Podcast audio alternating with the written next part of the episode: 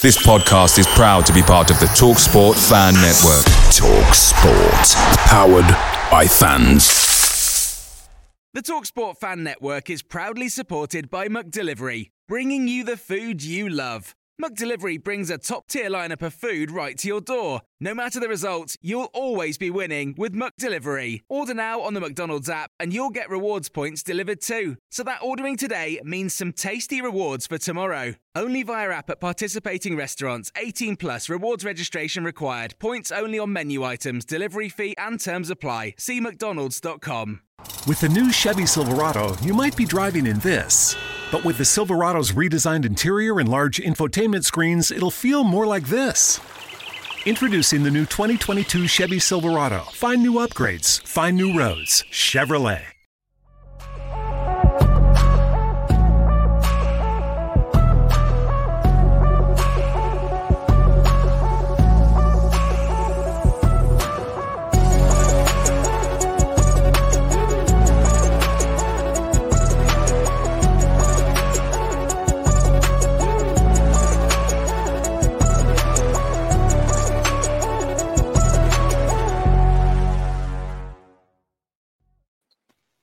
Welcome back to the channel and welcome back to another edition of the Spurs Chat podcast, where, of course, Tottenham Hotspur have just beaten Leicester City at the Tottenham Hotspur Stadium 6 2. Yes, 6 2. Heung-Min Son rotated out of the starting 11 today. Antonio Conte made four changes from the starting 11. Kane, Dier, and Bentancur all on the score sheet before Heung-Min Son came on to the pitch and then grabbed a hat trick.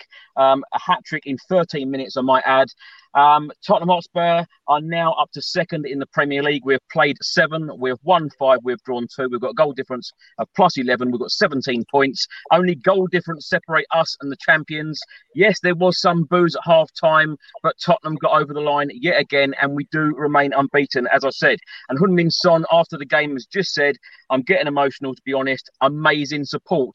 Now, before I introduce my very special guest to talk about today's game, uh, if you don't subscribe to the channel as yet, please do hit that subscribe button. We have just passed 77,000 subscribers, so thank you so much for all of your support. And if you're listening to this on an audio platform, do hit that follow button and leave a review if you can. Now, let me introduce my three very special guests for this evening.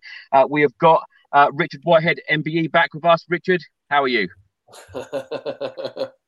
yeah, you know what? I was thinking I was uh, not going to watch any of the first half of the games ever again because we always play shit in the first half.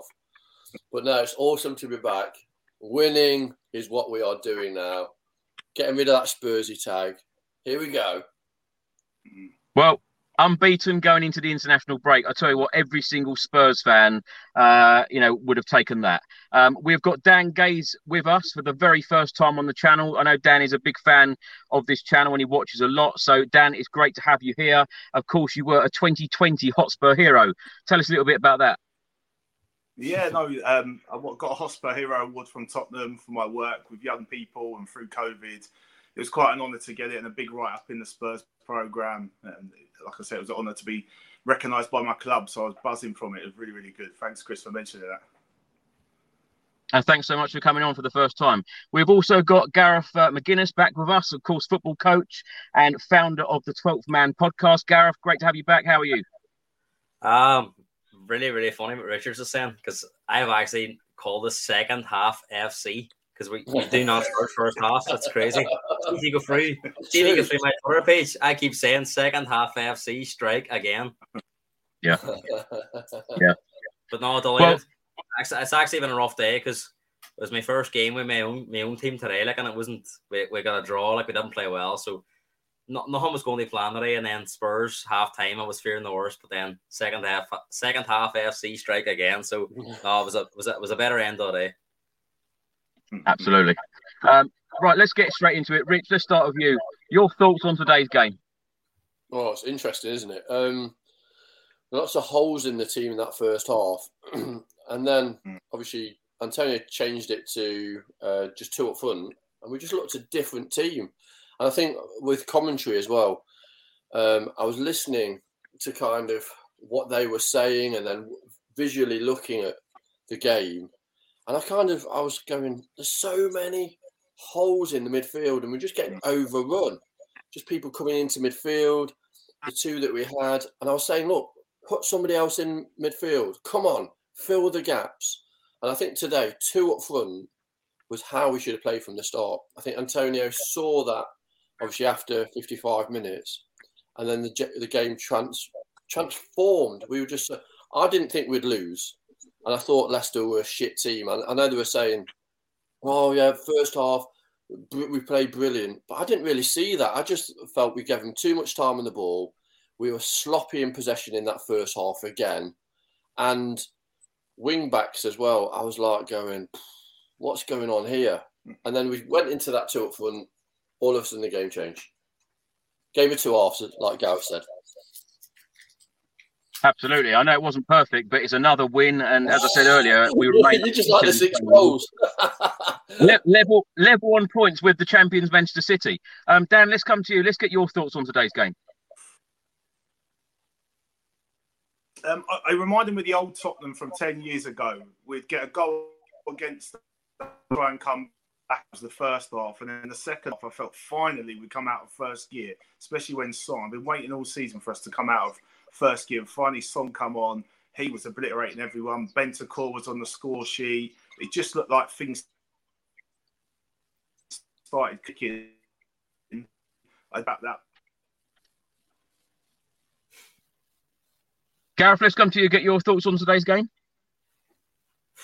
It's kind of like Richard said. It was, it was, like first half. It's it's it's a first half we've seen so many times this season. Like I, I was really really frustrated at halftime because it's Leicester. The the the, the goals Leicester, the, the chances Leicester were giving us were criminal. Like at, at that level of football, they they gave us they gifted us two or three goals today. Um, but it was the, sort of the last fifteen minutes of the second half. We were under so much pressure um, but it seems to be a common theme, and it's it's, it's going to come a point where, as it by design, or are we just getting lucky, or but when you have players like Son on the bench, it, it can change a game. Yeah, but I've always said, no, I've always it, said, it, Gareth, the weapons that we've got on the bench are going to be key to us winning big games. I think we're right, world class, world class players won games. Big big players affect big moments. Um, and and I mean Leicester, I don't think Leicester were bad going forward. Leicester caused us a lot of problems we made we made a very bad mistake for the goal, which I'm sure we'll talk about the first goal. Um, but but if we hadn't done the half time three or four two down, we couldn't have complained. Um, but but second half, I mean, I've, I've been saying for weeks, it's very very difficult to play two against three in midfield. You have to have two really really top players to get away with that. Højbjerg and Bentancur are they're, they're they're I mean you can't question their effort, their commitment, their work rate, but quality wise, they're not they're not world class midfielders. So what, what's happening in these games? And you, you have to understand that these these teams are playing. They're not bad.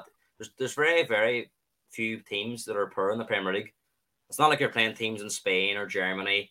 You can get away with it. Bayern Munich are beating teams 8, 9, 10 some weeks. You rarely see massive scorelines in the Premier League. Granted, we won 6 2 today, but you, you don't see it too often. Um, you know, Man City won 3 0 today. They drew 1 1 each with Aston Villa a couple weeks ago. So, so and they're the, and they're supposedly the best team in the league. So R two against most teams three, it's very very difficult. But I've been crying out for for weeks. We brought Bissouma on today, um, and and all of a sudden we got control of the game, and I think that's what needs to happen. You know, there might be some some games you'll get away with it, but for me at the minute, our, our wing backs don't give us enough. So I would rather play the three in midfield and let Kane and Son go up top or Kane and Richarlison and rotate it around. But the only the only the only question is where does Kulusevski play in? Who I thought was I thought Kulusevski was really really good today, but that's the problem yeah. Conte's got. So it's it's it's it's a nice problem they have, but yeah, the clear problem in these first halves where we're getting outnumbered and against the better teams, it, it'll show. You can't play like that against Man City, um, Liverpool, Chelsea's, Arsenal's. You'll be out of the game let's talk about the uh, the starting eleven because, of course, as I said earlier, Antonio Conte made four changes to the starting eleven that lost at Sporting on Tuesday in the Champions League. Um, Sessegnon, Sanchez, Lenglet, and Kulusevski um, all coming in. Um, Emerson Royal, uh, Romero, Davis, and Son.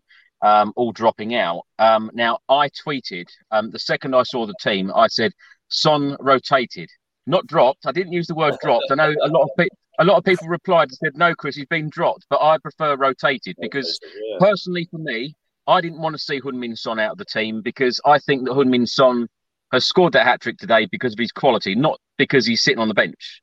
Um, I know he's a real quality player, and we know that he can deliver. Um, so the full starting eleven: Hugo Lloris in goal, the back three of Sanchez, Dier, Lenglet, the fullback Sessegnon, Perisic. In the centre of midfield, Bentancur and Højbjerg, and the forward three of Kulusevski, Kane, and Richarlison. Subs: Forster, Romero, Tanganga, Royal, Doherty, Skipp, Bissouma, Bryan Gil, and Heung-min Son. Um, Rich, let's start with you. Um, what did you think when uh, when the team lineup come out? Yeah, surprised? I was, I, was obviously, I was obviously a little bit um, surprised about Romero not being in the starting lineup, but I, I know obviously that possibly 30 minutes is what he had in his legs, and obviously Davinson Sanchez had a bit of a, a, a nightmare today. Really, he was like, "How could how could you give away a penalty?" And then he, he fouled he, he fouled three times before he gave that penalty away, and then he hits the post to try and redeem himself. But he needed pulling off. He was like, I don't know what was wrong with him today. I've noticed over the last couple of couple of uh, weeks that when he played, he'd look more confident on the ball, but today, no chance. Like literally, he was there was a mistake in him all the time. And um, as far as the other, um, obviously, uh, players that came in, uh, because obviously the Davis injury for one, and I, I think balance. We did just didn't look too balanced. I think with obviously Perisic and uh, playing. Um, I think it was maybe a little bit of a, a trial and error today about uh, trying to see if actually Sessegnon and Perisic could play in the same team and then maybe rotate through the game. Um, but Sessegnon, Personally, Richard, I, I didn't understand the change from left No. back to right. I couldn't get my head around that. I don't know why that happened. I'm not sure why he thought that could work. and, and the first the first two goals were mistakes as well. Really, obviously, uh, Ryan just kind of that ball coming over. He should have cleared that. Uh, he should have been stronger on the ball, and obviously, uh, Davinson Sanchez. He was, yeah, I'm like, that was coming. That was back to the Serge Aurier days of when he goes in the box, he's going to give away a penalty. Yeah. Gareth, um, were you surprised when you saw that starting 11, Heung-Min Son benched? I was very surprised because we like I'm a big fan of Conte as well, but he's so stubborn. He rarely changes. He, he's got his favorites. He's, he's a type of manager. He picks his favorites. Um, Yeah. So I was surprised to see Sonny drop because he spoke so highly about him. I was very surprised You- to see you- Emerson drop. you- You've used the word dropped. Well, he, well, rotated. But if he's rotated, why is he rotated when we've got an international break? I think he was dropped. Well, Well, can I ask why- you, do, do you do you think it is dropped or rotated? No, what, what term rotation. what term do you want to use? I think it was dropped this week. I think if it had it been midweek, I can see why. But we've international break coming up. We've no we've no game for two weeks. I think he was I think he was dropped. No, I think I Um, think we was going to use him as an impact player off the a bench like he does uh, Richarlison sometimes. I th- and um, I think it, it, it made it Sonny kind of actually go, here's the game. The game's pivotal at the moment. Go and take it for us. And obviously he did. He's a world class player. I just think the last couple of games, he was think overthinking like the positional play. He was like the ball was getting stuck under his feet. And yes, he had a couple of chances where it to come off the post or come off the bar. He's been a bit unlucky too. Yeah, today today obviously came off off the off the bench and he could have four or five.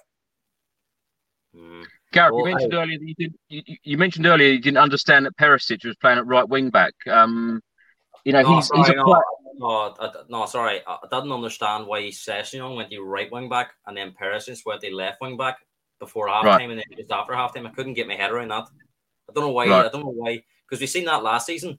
Wasn't it Matt Doherty and uh, Bryan Gil? Didn't they play right wing back and left wing back at one stage? I don't know why he, he did that or why he thought it would work. I don't know. Maybe he sees something in training. I don't know. But I didn't get that at all. He changed it then because he brought Emerson on. So Gareth, you probably know we have this conversation on this show um, every single week after every single game about who are the best uh, right wing back, left wing back at the club. Who, who, who's your favourites? Who are the best in your opinion? Well, you said maybe about Son being rotated. Was was Emerson rotated as well? No, I think he was dropped.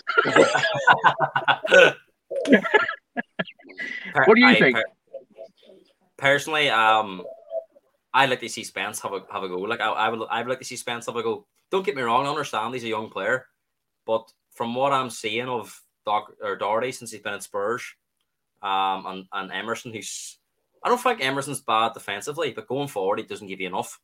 Um, I would like to see Spence given a run, but I think the problem you've got is Conte didn't. It wasn't a Conte signing; it was a club signing, from what I'm reading. So I don't think Conte's you know, gonna. Conte's very loyal to certain players. We've seen that.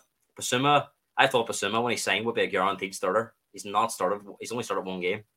Um, I think eventually he will do though. I think you, even even tonight, like you said, when he came off, he like he was in that in that three in midfield. oh, he was we were bossing. it. Yeah, he was at. Honestly, like, but see the last 15 minutes of that game, if it was a boxing match, it would have been stopped. yeah, He just Spurs, he, they look like he'll score seven, eight, nine. yeah, So for it sure. was, it was Yeah, Vardy Rich, didn't I think. Rich Gareth mentions uh, Jed Spence there. Um, not even on the bench today. Are you surprised by that? Yeah, um, and uh, obviously Conte said about that Doherty's going to be ready after the international break as well, with having those extra two games. Um, for me, I I think Jed needs he needs a little bit of confidence. He needs to be on the bench. Um, I don't see the massive difference between him and Emerson Royal, to be honest. Um, I think um, Jed's got the pace.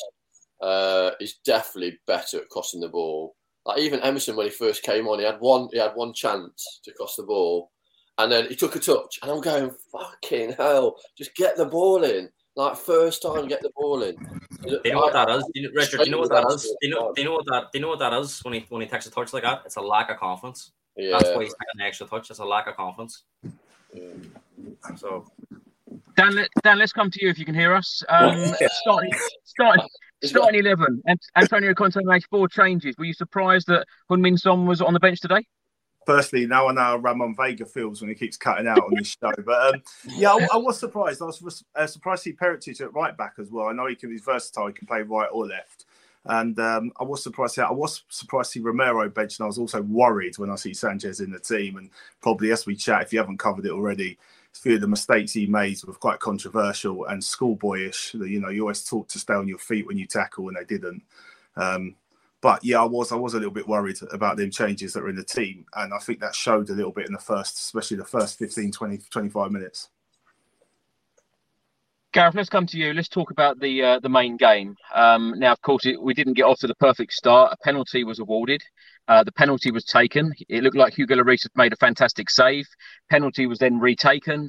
Penalty was then scored. Talk us through that moment. And uh, you know, me inside the stadium, uh, we get very little footage. We, we, we're told very little inside the stadium. Um, can you can you can you talk me through the, the penalty incident? well, well, when I seen him go on the ground, I said, "What are you doing?" And as soon as he made contact, it was a stonewall penalty. Uh, There's no argument. He, he caught him. It was a penalty. But I mean, I don't know why he thought he could do that. And this is the problem with Sanchez. We're talking about Son there. Like class is permanent. We all knew Son would have his come back. The old Sanchez come back tonight. You can't trust him. For every three or four good games, he'll, he'll always have an absolute nightmare. And he was all over the issue. We're talking about since Romero come out of the team. See the the Nottingham Forest game. I was at the West Ham game. We were absolutely dreadful playing out of the back. Dreadful. As soon as Romero come back and against Fulham, we were a different team. It, it's it's so important for us. If we're going to play football out of the back, Romero needs to be playing. Lenglet needs to be playing. You know what I mean?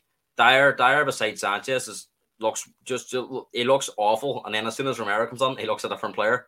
So it's Mm. for me, Sanchez is never going to work. Don't get me wrong; he's not a bad backup. He's not a bad backup. Don't get me wrong, but Yeah. can't be your starting right centre back. And you've seen it today. He dives in. He's reckless. I think it was a show last year, Chris. We were playing. Um, I think it might have been Conte's second game. I can't even remember the team. It was a they were like the lowest ranked team in Europe at the time, and they beat us. And Sanchez had an absolute disaster. I think you were at the game. It was a European Conference League. Mura, that was the one. He had an Yeah. he, he took away two awful goals, and I mean that that first goal, he was going to the byline. There was no need to dive in. No.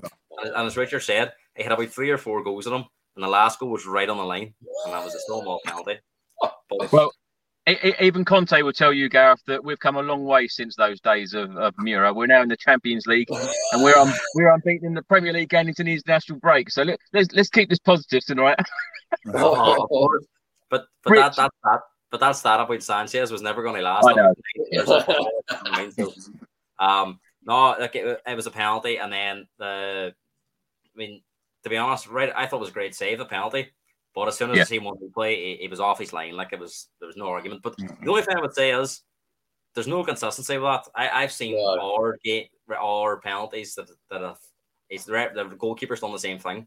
Yeah, especially shootouts. Especially uh, shootouts. So, they play shootouts they're all doing. But also it's because it's the you know when when the um the striking player that's striking the ball is the contact of the ball, mm-hmm. where he was right over the ball when he made contact, and that was obviously when Hugo had. So I think what had happened is Hugo had had anticipated that he'd already made contact, then he moved, but because he was right over the ball, he was slightly ahead of the game. So his first movement was forward, but it was only like probably three or four inches. Yeah, it was. Ah, it was only a little bit. So a little bit of your foot has obviously got to be either on the line or. no, or one, one foot, one foot, one foot, one foot has to be on the line, one and as two feet were, were, yeah. were off, were off. Like so, if, if you look at it yeah. the rules, it, it, it, it, it's the right decision. But as I said, I've seen that before, yeah. and that's not been given. So, but, but it almost seems with us, Chris, that we need we need a sucker punch, and then we'll go.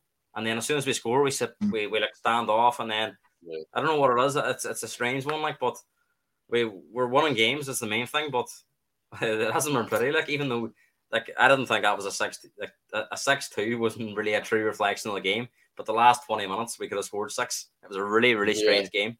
Yeah. Can, can I, can I just ask then, Gareth? Um, because there there were a lot of there, there are a lot of people moaning inside the stadium. I'm gonna, I'll come on to it with the key incidents. But I, sorry, um, I, didn't, I, didn't, I didn't see that. Obviously, we didn't hear that on the t- we heard a wee bit, but I just seen your Twitter at half time. You said it was boos.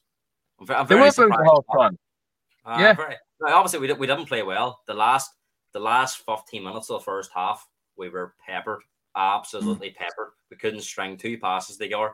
Every time the ball went on the Richarlison or came, we lost it. Dier was misplacing passes. Højbjerg mm. was falling over. Bentancur was taking bad touches. The whole team was poor. And like mm-hmm. we needed half time. We needed half time. So maybe that's where it came from. I'll, I'll ask you all the same question. We'll, we'll go round, but you know, how how do you feel as a Spurs fan right now? The fact that I keep saying, you know, we're level on points with the champions Manchester City, sitting in second place. It's only goal difference separating us. Um, a lot of people aren't happy with the type of football uh, that we've been playing, but we are unbeaten. Rich, let's let's start with you. you. Do you feel happy as a Spurs fan right now? Because I keep saying on these on these shows week in week out, when we get out of first gear, yeah. we're going to be frightening. Mm. Yeah, for sure. Yeah, for sure. And and I think teams are we're going to get teams like Leicester. They're going to play like that, and um, and then we're just going to turn them over in the second half. Um, I think we, we, are definitely missing something, and like I've mm. said said to you before about that kind of that kind of player that can just sit behind like Harry and Sonny and then kind of dictate the play. So that was a great audition for obviously Maddison today. So well done for that. See you in January. Um, but I, th- I, think for me, it's um, you kind of go with expectation of a little bit of anxiety. I'm like yeah. going, what are you going to actually? The first half of every game this season has not been great. Um, but we've been winning the games. I think Conte's instilled this new grit, this new desire, they're obviously set up a lot better off the ball. But the problem is we're not playing very well when we've got possession. I think that's why the fans are getting a bit pissed.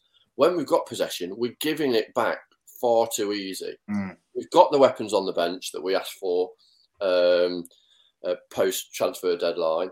We've we've got the players in the team that, that can be devastating, but we just need to play to our strengths a little bit better.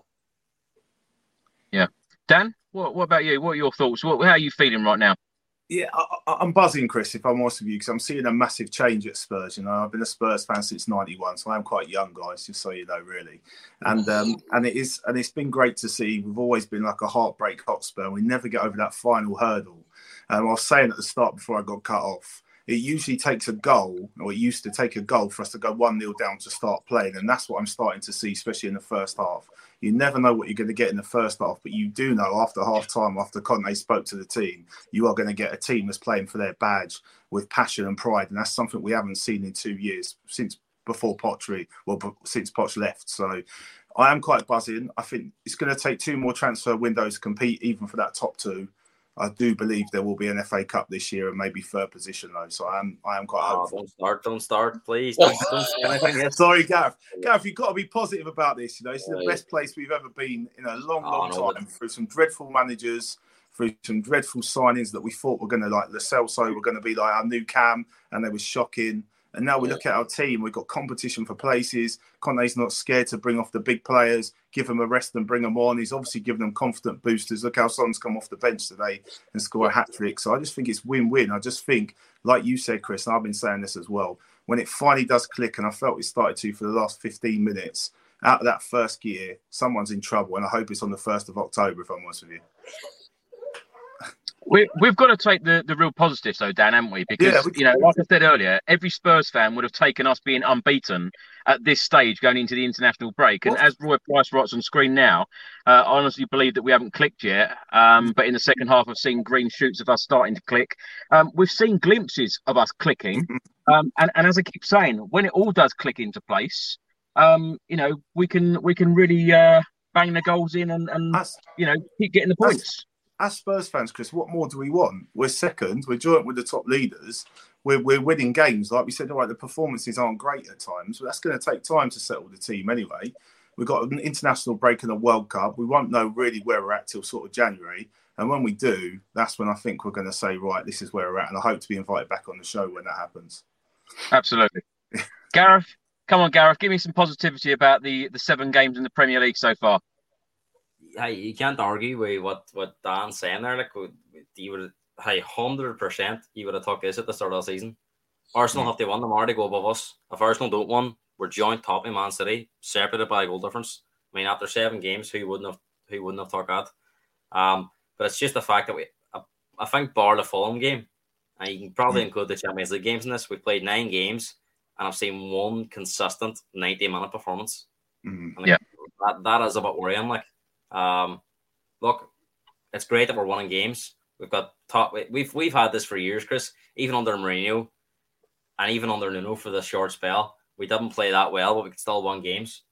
So it's it's. I'm I'm I'm hoping this is just us playing second gear, third gear, and then we can just explode second half of the season. Because I mean, if you look at after the international break last year, we put five past Newcastle, four past Villa. I think we only we went on before the Brighton game. I think our last nine games we were unbeaten towards the end of the season. Mm. So like, the, I have to uh, one thing I will the one thing I will say there's a resilience about this Spurs team. We Mm. haven't lost many games. Um, and we lost like we Sporting Lisbon with two late goals, but you know league wise we haven't lost that many games since sort of ever since Conte had that outburst against um, Burnley. You know um, after the Man City game. Um, it's it's we've been pretty consistent in terms of who are winning or drawing. Um, but the difference this year is them draws have been turned into ones. Yeah. So I think only time will tell, Chris. Now, Arsenal, Arsenal to me are playing some great football. I hate to say it. So I think this is going to be a great test for us. Um, but I have every confidence that we could, could go there and win. I think that that'll be the big test after the international break. Um, We'll, we'll, we'll come we'll come on to that game later. uh, they've but they've got their weaknesses too. You know, there's there, there's no reason we can't go there and one. But we'll talk about it later, as you said. But getting back to what, what we are, um, for me, I'd just be a wee bit concerned we're not playing, we're not playing enough over the ninety minutes. But Yeah. against the better teams, that's what I'm worried about. I mean, the Chelsea game, we were totally outplayed for sixty minutes and stayed in the Well, game. got- but you know what? Well, we got the The point. we got the point. Aye, exactly. But you know what? For years, we've outplayed our teams and, and not won games. So maybe it's time for us to maybe accept that this is the way you have to pick up points when you're not playing well. So I only time will tell, Chris. It really will. Mm. Well, I can't wait to ask you the questions at the end. Richard knows. Rich, let's come to you. Now, when I had um, Lee Chappie, who is a Leicester City YouTuber, on the channel yesterday, he said that Leicester's biggest problem all season is when they go and score a goal, literally a minute or two later, they concede a goal. And that is their biggest problem. It has been so far this season. Well, of course, it happened. Uh, three minutes later, Harry Kane equalised 1 1. Uh, Kulusevski with a great cross in, Harry Kane header. Rich, I don't know what it is about Leicester City, but Harry Kane just loves scoring against them. Mm. Yeah, he's got 18, has he? Something like that. That's crazy. It's like 18. Go- Leicester are flaky. That's their problem. They're useless. Like, I'm just like, they sold the best players. Um, and I think Brendan Rodgers is obviously, he's he's trying to stay in his job at the moment, and that might change tomorrow. Um, I think for me, Leicester it was was a, a, game that we needed at this point before the uh, international break um, because it showed in that first half there's still like Gareth was saying that we haven't got that consistency, but we've got the weapons. Like I said, I've always said that we can build those weapons on the bench and on the pitch. Mm. We, we, can take down most of the teams in the Premier League, but, but consistency is going to be the key to obviously success this season. I think Leicester, Leicester as a team, they're going to really struggle. How many teams are worse than them? Probably Forest, um, maybe Bournemouth down there there as well. So I think Leicester are going to be fighting for relegation. We're just in a different league. I think I wasn't worried that we were going to lose today, um, but I just I just felt really kind of anxious after the first half performance. Mm. It was a, it was a great time, it was a great time to hit Leicester. I think that'll be Rodgers sacked. Yeah. Like I, I, don't think he'll. So yeah. it was a great time to play that. Yeah, I agree. I agree. Yeah. Dan, let's come to you. Um, now, shortly after Harry Kane equalised for Tottenham, um, Eric Dier put us 2 1 up. Um, a fantastic Perisic corner headed in by Eric Dier. I'll tell you what, what a week it's been for Eric Dier. Uh, we'll come on to talk about his England call up later, but what a fantastic week for him. Do you know what, Chris? Um, I'll be honest with you. Two seasons ago or a season and a half, I wanted Dier gone. Like it was on my list of 15 to get rid of when Mourinho was there. He's probably one of the most improved players, definitely in the back four. Brings a lot of stability to the back four alongside Romero. I love seeing him in the team sheet. You know what what a header that was as well.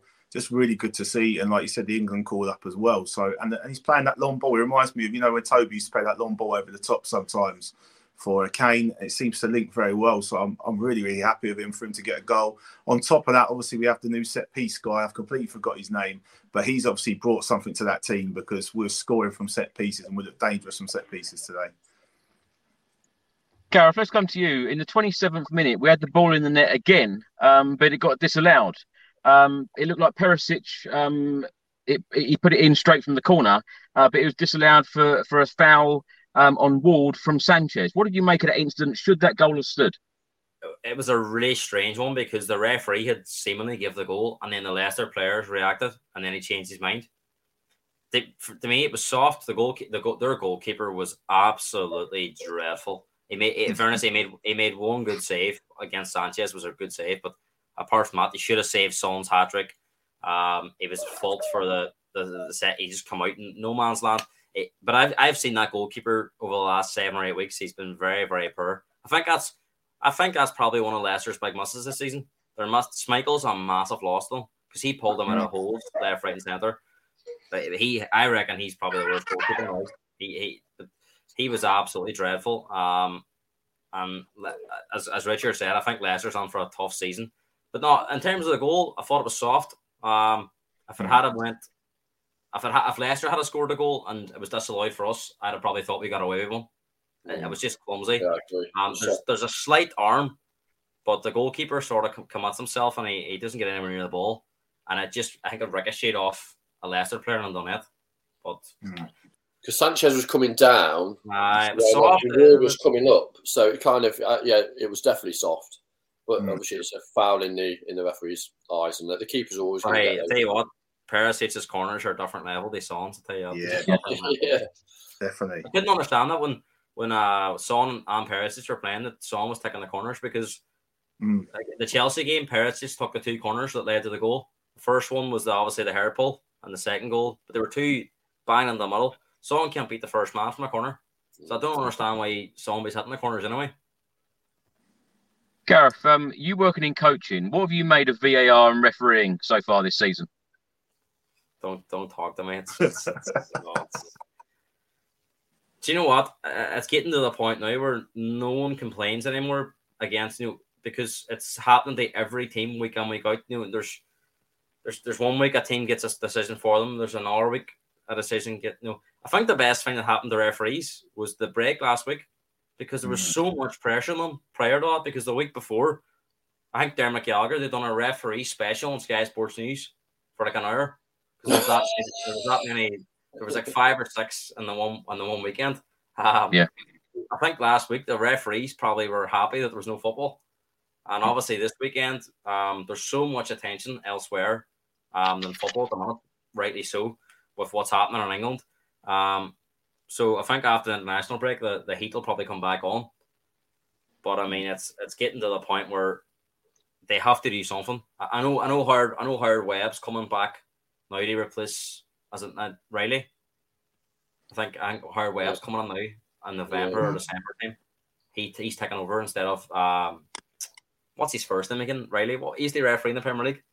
Mike Riley.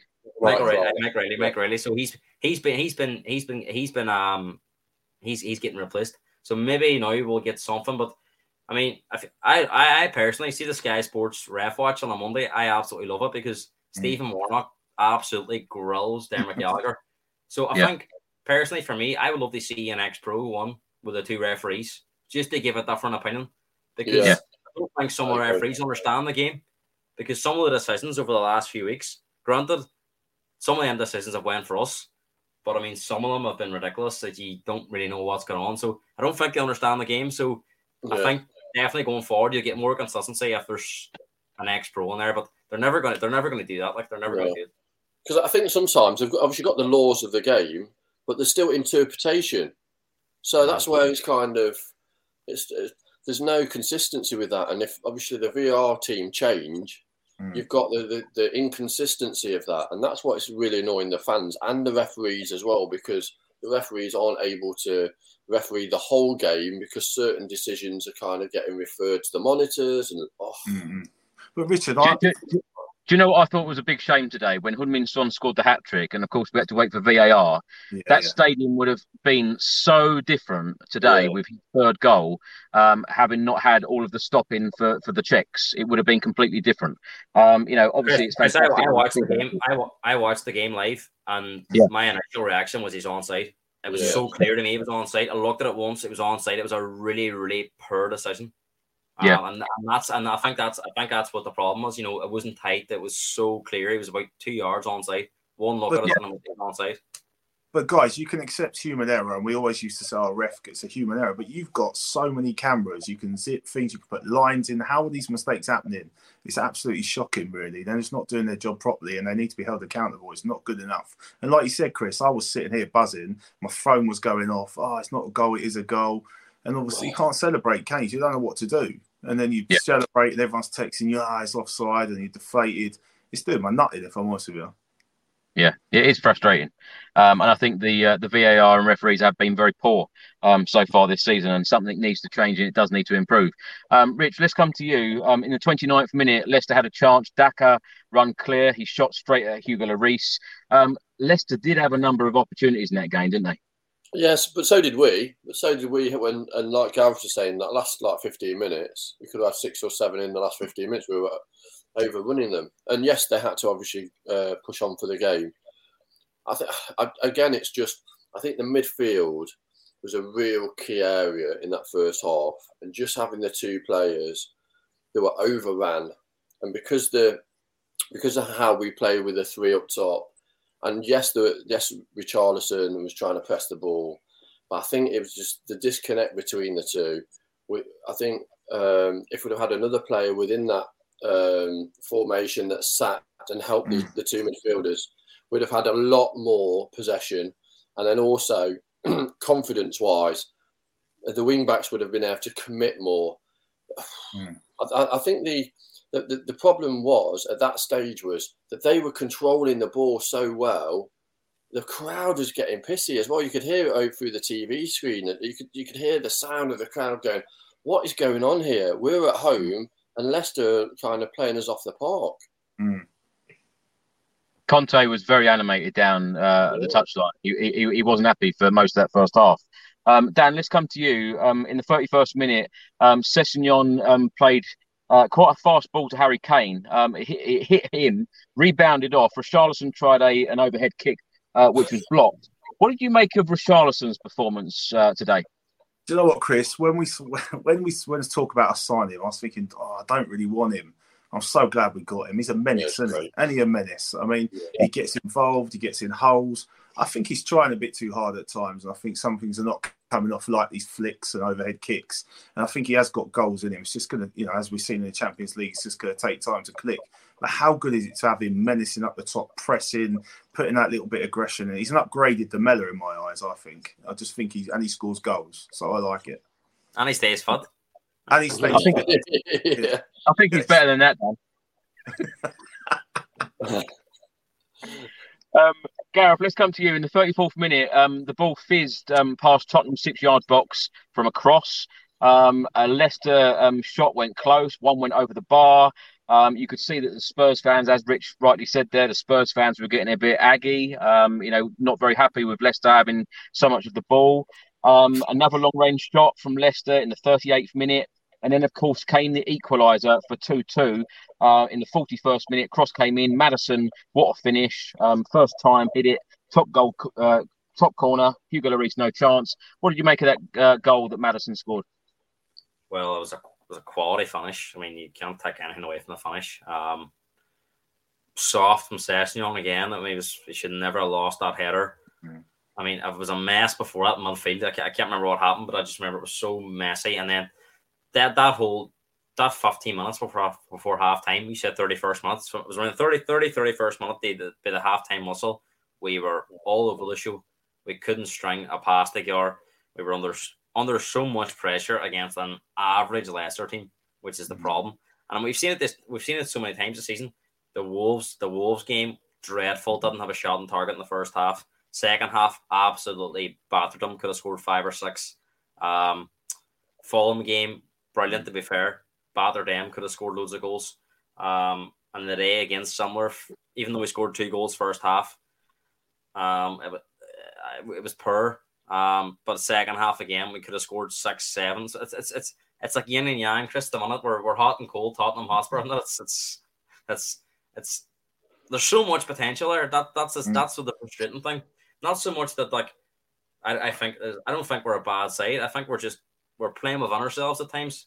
And then once we get a rocket at half time from Conte, or once he brings a sub on, all of a sudden it just it goes it goes from it goes from one out of ten to ten out of ten. And like we're I mean, as I said, if that, that last 10 minutes, Leicester were on the floor. I mean, it was a boxing match would have been stopped. It was just constant. As soon as we played, and we were playing, the same thing happened against Wolves. Second half against Wolves, I thought we were unbelievable. We were playing one on two touch football. 1st mm-hmm. half of the day, first half of our games, we're taking four or five touches. We're playing slow out of the back. Mm-hmm. We're hitting it long. It's it's so strange. I don't know. Like Conte's probably turning his hair up because he he's obviously not doing this by design. Surely he's not he's not sending the team out. They play this way first half and then second half. But I don't know what it is at the moment. We're just we're so up and down. You don't know what they expect. Even the I was confident. I was confident mm-hmm. we were going to beat Leicester, but and I, I, even said if we get the half time here two two, I fancy a second half to come out in one three or four two. but you can't play as he's as he's as he's seen in the Champions League the other night. Um, and like the first game against Marseille, that was tight. That was a really tight game, and they got that red card if they didn't get that red card, I mean that, that could have been even tighter. So, you know, against the better better teams and the better opposition, you gotta be playing for more than forty five minutes. And that fifteen minutes before half time scares me. It scares yeah. me going forward because if we have a fifteen minutes like that against Arsenal, we could be three 0 down and it's game over. Mm. I think the yeah. wing, I think wing backs hasn't really worked for Conte mm. with the with the uh, players that we've got in the team so far. No, Obviously, Richard, I agree. I agree. Conte's system's all about wing backs. But yeah. we haven't got the quality. We haven't got the quality there. We don't like our, our qualities up front. Our qualities are, are, are front free. Yeah. And I think, mm. you know, personally, like, I know, I know he probably won't do it, but I'd love to see, I'd have loved to see today Kane, Son, Richarlison, and Kulusevski in the team because Leicester yeah. are awful at the back. Six today, they conceded against us, five against Brighton, four against Arsenal. They can't stop conceding goals. What What do you think it is, Rich, about this this fixture, Spurs Leicester? There is always drama. There is always so many goals over the years in the Premier League. Like mental scoreline, six two yeah. today. Who would have predicted it? Yeah, no. Well, I don't know. But we we spoke about before, haven't we? That at some point a team's going to get a real hiding from us, and mm. it was in the second half today. It was the first half was just. I think consistency is key. We haven't got that at the moment. Maybe confidence in the system. Again, we haven't got that at the moment um, because the wing backs that we've got are average, apart from Perisic, um, and and that is the problem. If if you're saying that you wanted to kind of push up the league from fourth to third, second, or whatever you, however you, you think the team should should finish. But we haven't got wing backs that enable us to finish in those positions. That's why we still need to upgrade. And obviously, Conte didn't get the players that he wanted in those positions. Mm. Um, and we're probably still that that midfielder light. But we've done so well with obviously the first seven games. You look at obviously expectation. Um, yes, we were going to push on, but would you would you have thought that we'd have only we haven't lost a game, we've drawn two, and we've won the, uh, won the rest, and we're starting yeah. to show some of that stardust that obviously Conte is sprinkling over the team. And you, actually, when we were when we were going through the gears and and Sonny's obviously going through the middle, which I think is key for us. When Sonny goes through the middle, terrifying. Like mm. no centre back wants to be against Sonny one on one. Um, just is so quick. When he's confident, it's left and right foot. He's, he's not head down, he's head up. He's not even looking at the ball when he's dribbling with it.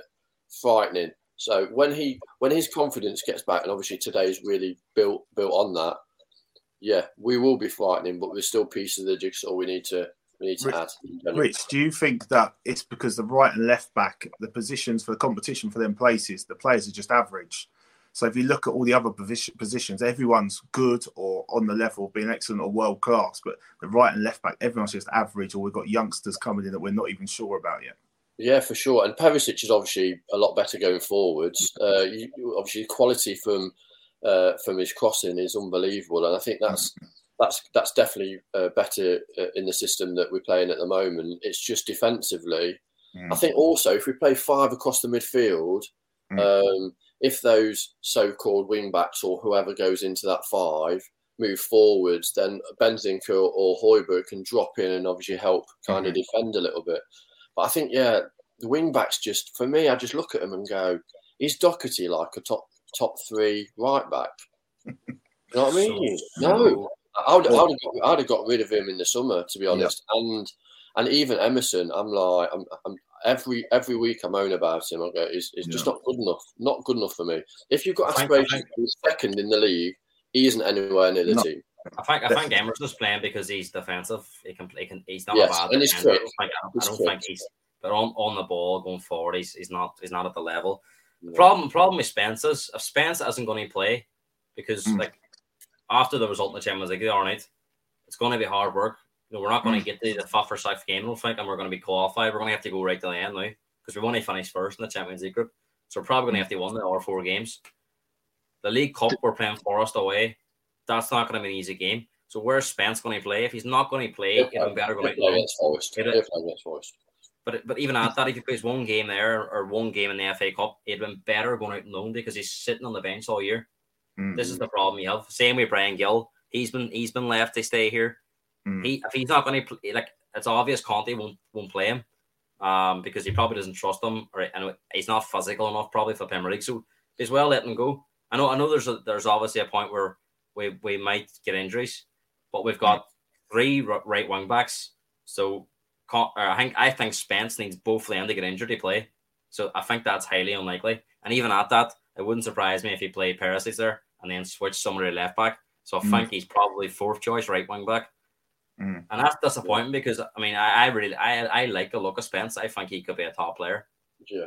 He needs nurturing though, don't he? So that's the yeah. problem, and that's what worries me. I think Sessegnon's the same. They both need nurturing, and me and Chris were uh, under 21s, Chris under 23s, whatever it's called, the other week. 21 we're both saying we missed the reserves, you know, where they could have gone out and got the regular games at the reserves yeah. because that's what's needed for Bryan Gil, you know, and people like that to be kicked a little bit and then to come back and sort of build themselves up and their confidence. Because sitting on the bench doing nothing, not getting a game any minutes is doing their confidence no good at all. Or for going on for Spence, Do you not think Spencer's ready though? Like I, I terrorized, a terrorized teams in the FA Cup last year. He's big, strong, physical he come on against Nottingham Forest, and there was one one moment he absolutely exploded through the middle of the pitch. And I think mm. the pass went. I think it was Richarlison. He played it the wrong way. Like he think... looks, he looks, he looks like he can handle it. Mm. If, it, if if he was ready, Gareth, then uh, Conte would put him in the squad. So he's clearly not. I don't know. I just think Conte trusts he trusts certain players over ours.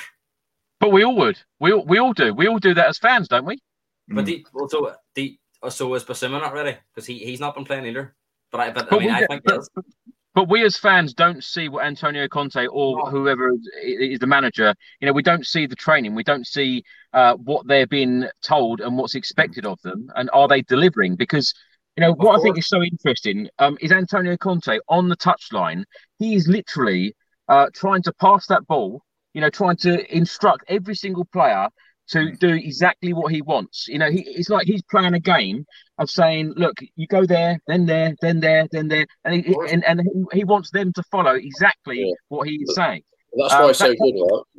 That's why he's conducting the team. That's why. He feels, that's why he, feels he, he feels he has to do that because he doesn't trust certain players. Because if he if he was totally confident in them, it would be. See, Pep Pep sits there most of the game because he's got the play, the players are doing exactly what he wants. Mm. Where I hmm. think Conte, he feels he has to he has to keep them on on, on their toes, so he doesn't fully think, trust them to carry out their duties. I think there's some managers that perhaps would give more chances to players than others, and I think that Conte is clearly a manager that wants to win now. He hmm. doesn't mm. want to, uh, you know, win in six months' time. He wants to win now, and that is very evident with what we've seen, you know, in the Premier League table, with us being joint top with hmm. Manchester City, although we haven't even played well yet. And that's why I think that you know we've got the exciting times coming up this season, and hopefully we can achieve something. Um, of course, Dan, let's come. Uh, we'll come back to you in a minute, Gareth. Um, Dan, let's come to you. Um, in the 43rd minute, um, we hit the crossbar. Uh, a minute later, Leicester City had uh, another chance. Then, as I said earlier, at half time, um, we went in 2 2. A few boos from the Tottenham Hotspur fans. There were some fans very unhappy with our performance. Leicester had a few chances, but of course, uh, two minutes after the break, in the 47th minute, Bentancur um, picking up the ball. Uh, great finish from him, his first uh, Tottenham Hotspur uh, goal. Um, what did you make of, uh, of Bentancur's performance today, and what have you made of him overall uh, since signing him back in January? Do you know what, Chris? I'm not going to lie to you. When we first signed Kulusevski and Bentancur, I didn't have a clue who they were. Um, my boy Maddox, he went and found them on FIFA and showed me who they were and said, I was like, thanks, and having a look. But you know what? They've been the, they've been the making of us. They bring they brought so much change. Bentancur reminds me of a better. Do you remember Adel Taarabt? I think I'm saying his name right. Went to QPR. It reminds me of a yep. better him. And I think this is my opinion. I've been slated on Twitter a few times for this. I think you should play him as the cam role because that guy can find a pass. He can pass for the eye of a needle. He breaks up play and passes so well. It's great to see him get a goal today.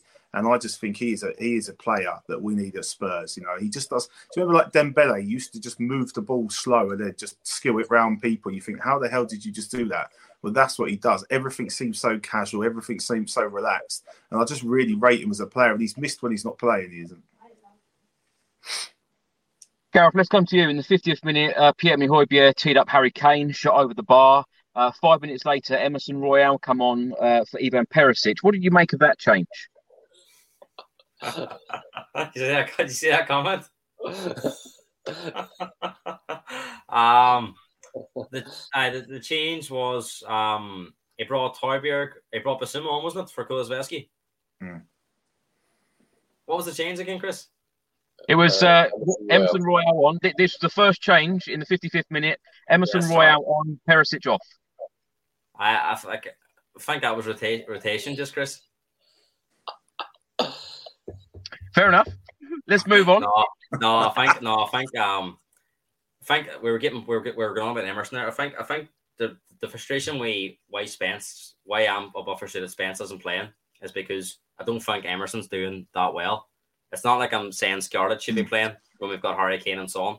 That's sort let, of where I'm. Let, let, let me just ask you. Let me just ask you, Gareth, because in the press conference a couple of days ago, Antonio Conte was asked about uh, Emerson Royal and a lot of fans are very frustrated with his performances, particularly uh, at Sporting on Tuesday. Antonio Conte even said, I think he's improved. I like him. Uh, he could have scored three goals on Tuesday. Um, what have you made of Emerson Royal? Do you think he has improved since last season? Definitely improved, but Conte does what every manager would do. He's backing his player on the media. I guarantee he's having a different conversation behind, behind a closed door because it's obvious your eyes don't lie but if Conte had to come out and says, totally agree, he's been terrible, you lose the player right away. You lose him. And you and you risk the friction and change him because Emerson's close with Richarlison, he's close with Lucas Moura. So he's he's being smart and he's using his experience there, one hundred percent. I mean, I, when I read that, I knew right away what he was doing. He, I don't yeah. think he believes that he's that he's doing that. He's, he's definitely improved, hundred percent. From the player we've seen under Nunodi now, he's definitely improved. I think defensively, he does a job for you. Definitely. I don't. I, I don't really think. I think defensively, out of him and Doherty, it's night and day. He's a far better defender than Doherty. Um, I think even Perisic today, Perisic was decent, but defensively as well, he he's not. He's more of an attacking player. Um, so I think that's why Conte trusts him because he, he can do a job defensively. I think that's why he plays so much. But as you say, it might have been a better rotation today. Maybe he was trying something different with Perisic at right wing back, um, and and Sessegnon at, at left wing back. But then like he, he switched them over before halftime and after halftime. So sometimes you with Conte, you just don't know what you're going to get. Um, he does he does do these things from time to time, and you wonder why. But whilst the team wins, it'll it'll most important thing of first team football is one of matches performances are secondary. If Spurs play like this all season and won every game, no one will care. No one will care. Yep. And that's yep. and that's the way it is. But um, no, the the change. I thought today the changes were good. I thought every change was positive. Um, and I even seen when people were saying about Bissouma coming on and Kulusevski coming off, I think that was more of a, a tactical. They get they get control of the game, and I, brought the best was Son for that for that for that. For, I mean, Son was absolutely excellent, and Kane and Son playing together has worked for a long time, and the fact they were playing as a two, they were so close together. Well, we're nearly an hour in. We've not even mentioned Heung-min Son's goals yet.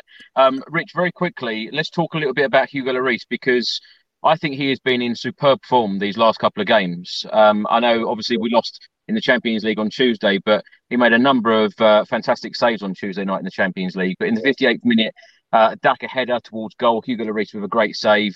Um, he's been in fine form, hasn't he? Yeah, definitely. Obviously, somebody that takes that captain's armband really seriously, um, leading from obviously with his performance is key. Um, and also that resilient side of the team as well. I think um, he's he's demanding that from the back. Um, I think his distri- distribution's been better this season, um, and obviously shot stopping is world class clearly, um, mm. and also consistent. Um, I'm, I'm, touching wood here, and we've not actually had a wicket this season, which is great.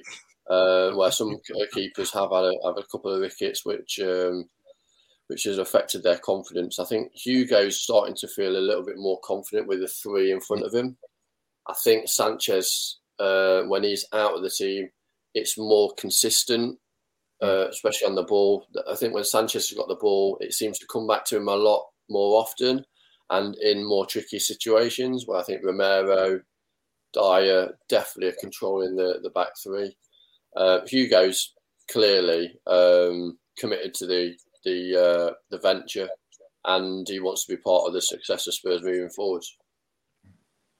Well, in the 59th minute, um, Romero and Son come on. Sanchez and Richarlison went off. Uh, Heung-min Son um, obviously got uh, a, big round of applause from everybody at the Tottenham Hotspur Stadium. Everybody wanted to see him. Uh, a minute later, Leicester went close again. In the 69th minute, uh, Harvey Barnes um, header over the bar from a cross. Uh, a minute later, Bissouma come on, Kulusevski went off. And then in the 73rd minute, Dan, let's come to you. Heung-min Son scored his first goal of the season. Uh, talk us through this goal because I tell you what, Heung-min Son, his finishing today I thought was absolutely superb and uh, it was just such a wonderful moment. It was like a sigh of relief for every fan. I even jumped. I don't normally jump the way I did today, but I tell you what, I jumped out of my seat when Heung-min Son got that first goal for, for him and, and Tottenham's fourth. Um, an unbelievable moment for our South Korean star.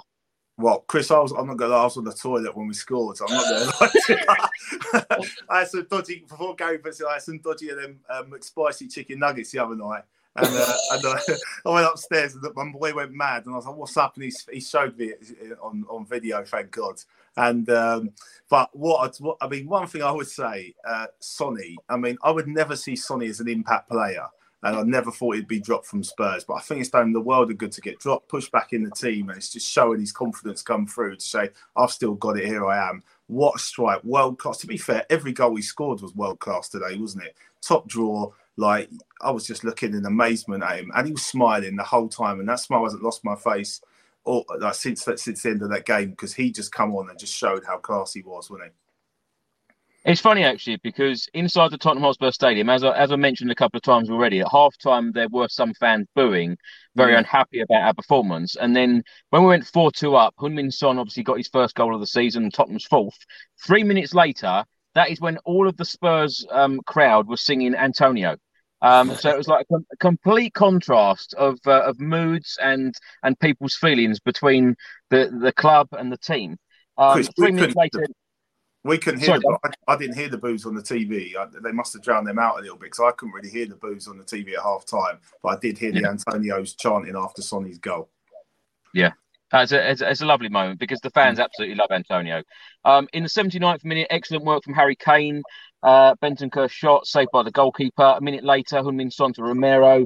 Missed from like yards out. Gareth, how on earth did Cristian Romero miss? I, Oh, I don't was know. Like I, I was just happy it was offside from him because it was a. He, I think he put his, his shirt over his head because he couldn't believe he must have. But that Romero is an absolute animal. He he when he come on, we looked so secure at the back again. Mhm. Like you were like we talk about important players in the team. I think he's right up there. If he Yeah, is playing, we're a far better team. We can play to the back. One v one. I know he had that mistake against Mitrovic, but for eighty minutes, Mitrovic never had a snuff. We, he's been he's been terrorizing teams this year. He terrorized Van Dijk.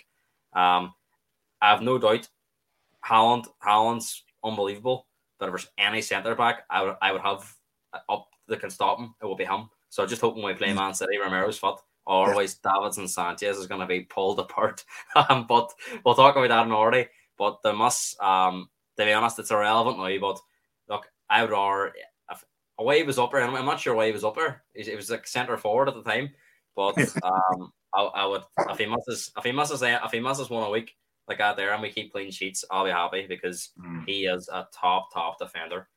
Ireland, I mean, the team lineup was the only that was the only one I was disappointed with. You Yeah, couldn't so- argue we you couldn't argue we saw him being rotated. Um, but That's rotated, definitely. uh, Yeah. definitely rotated, and Emerson being rotated, obviously. Um, but but Romero, obviously, he's not. He, he just come back from an injury. You're just hoping Romero. No, I mean, I don't know. Has he been has he been announced in the Argentina squad? I really hope he doesn't go to Argentina because he's definitely not fully fit, or is he would have played today. Yeah, no. It's funny, isn't it? No, no, no- Spurs fans ever want a lot of the players to go off on international duty to, uh, you know, get injured because we, we want to keep them in cotton wool, especially because the North London Derby is our next Premier League game. Oh, Um. Gareth, let, Gareth, let's stay with you. In the 84th minute, Heung-min Son got his second and Tottenham's fifth. What a goal this was, and this time assisted by Harry Kane. And uh, talk me through the goal, and, and also talk, me- talk talk me through your, your favourite goals from Heung-min Son because I tell you what, this this guy, um, he he seems to deliver all of the time. I know he's had a quite difficult start to this season, but you know, three goals today. Um, he is up and running again, and uh, I know we'll talk about the Arsenal game uh, shortly, but surely he will be in the starting eleven for that one. I hope so. no, um, hey, he is arguably the best player outside the box at scoring goals in the Premier League. Like, I mean, I was at the Leicester home game last year, and he scored a goal with his left foot under the top corner. And I remember another goal with, away at Leicester about three or four years ago with his left foot outside the box. He's, he's, he's, he's unbelievable with his left foot outside the box. He's such a good finisher. As soon the second goal, as soon as it left his foot, you knew it was in, you knew it was on the net. Um, and funny enough, the third goal, he probably should put it in the corner, but it's topical. Son. He's, he's better when he maybe, I think last year, he outperformed his XG by nine goals. He, he scores crazy goals, and then maybe one on one is not as clinical at times as maybe a Harry Kane. But you know what? He's the type of player you wish now we had a game next week because he's a mm. streaky footballer. He can go on runs of scoring five, six, seven now in the next three or four games, and then he might go missing for three or four games. But you know what? You accept that because he was the reason we got top four second half of the season. He scored so many goals. Um, Yeah. and for me, like he's he's a I don't care what how many I've said this before. Any fans that were were were being hard on Sonny, it's it just shows you not to react after a few games because class is permanent, and he proved it tonight why he's such a world class footballer. I mean, and he's so likable as well. I mean, Mm. I had I had all our fans texting me when the when he scored his first goal and said they were delighted for him. and you yeah. seen how emotional you seen how emotional he was because mm. no doubt he's heard he, he's on social media. No doubt he's heard probably from you know, uh, that some fans have been on his back. Some fans have been looking for Richarlison to play. Um, so I think it was a massive moment for Son. Um, and I think that's why he's, he, his first goal, he just sort of stood there, didn't he? He didn't really go and celebrate with the fans. He just sort of stood there. And I think he, he seen his fist was emotional. But I think yeah. it's just a wake up call to the Spurs fans that were so lucky to have a player like Son. And we've got, a, and, and I thought again, and I probably it took probably took some of the gloss off Harry Kane because I thought Harry Kane was outstanding again. Thought mm. he was brilliant. Um, best player in the pitch up until Sonny get the hat trick. His passing, his hold up play. Um, I mean, if he were to lose them two or anyone, even one of them two, like he'd be in big bar. Um, so we just need to appreciate them whilst they're here because you know what, they're they're what 29 and 30. They're not going to be here forever and ever. So we got to enjoy it now while it lasts. Rich, let's come to you. Um, after Heung-min Son got his second goal in the 84th minute, uh, just a minute later, um, he had a chance to score the hat trick and he dragged it. It was probably the easiest one of the lot, and he dragged it. Um, but then a minute later, of course, he got the hat trick. We all thought it was the hat trick, and then uh, it seemed to be disallowed. And then it went to VAR, and then uh, he was given the goal, and Spurs won six two. Um, just uh, just a word on Heung-min Son, and uh, do, do, you think that do you think that he would have scored a hat trick if he had started that game today? Um, in that system, no, I don't think so. I think he would have been pushed out maybe too wide. Um, I like him in that uh, that system with him and Harry up front. Um, I think, like we were saying before, um, Harry and Sonny have got that kind of telepathy when they're up front together, especially Harry dropping off and then Sonny kind of feeding it through to Harry. Um, I think Sonny's now got his mojo back, and mm. um, that the game today was really important. I think it was very clever Conte um, bringing him off the bench. Um, I think maybe uh, Conte might go back to that that two up top against the uh, Gunners. Um, I, I, just I've got a funny feeling that the midfield is going to be really important for us. Uh, and I Sonny, got to play three in midfield against Arsenal. I don't think we can afford to play with two. Yeah, and I think and I think um, having having obviously that those three in midfield will give us that that kind of great platform to break. Obviously, like you, like you saw that second half today, Sonny could have had four or five, um, and he's going to yeah. get he's going to get chances. Obviously against Arsenal, um, and he's going to take them now because he's, he's, he knows where the back of the net is. Mm. As we know, the strikers uh, feed off that confidence, um, and the hardest thing in the game is obviously putting it in the back of the net. So um, Sonny's Sonny's just kind of got that off his back now. Uh, he's he's you could see that first goal, like you were saying, I think that was the weight of expectation by mm. the crowd and himself, the pressure. And he didn't really celebrate because it was like, I've done it. And now I move on. And that's what he did. It literally, after that, he, he hit it and it was it was such a great hit in the top corner. And then he, he went, right, I'm going to, the old son is back. Let's go. And then, like I say, just he ran that game, man of the match, 30 minutes. Mm-mm. Happy days. How how do you think he would have felt though, Rich, to be on the bench today, Sonny?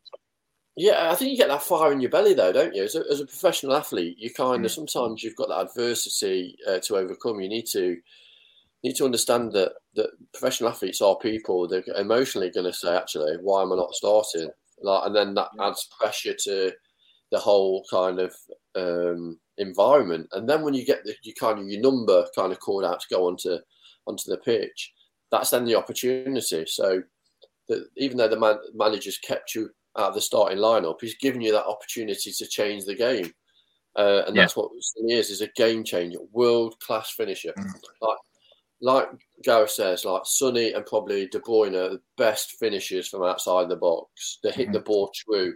Like you'd say, when Sonny's got that ball at his feet, especially that second goal that he hit, I've seen him hit those so many times before kind of an out to an in, um, in the bottom corner, in the top corner.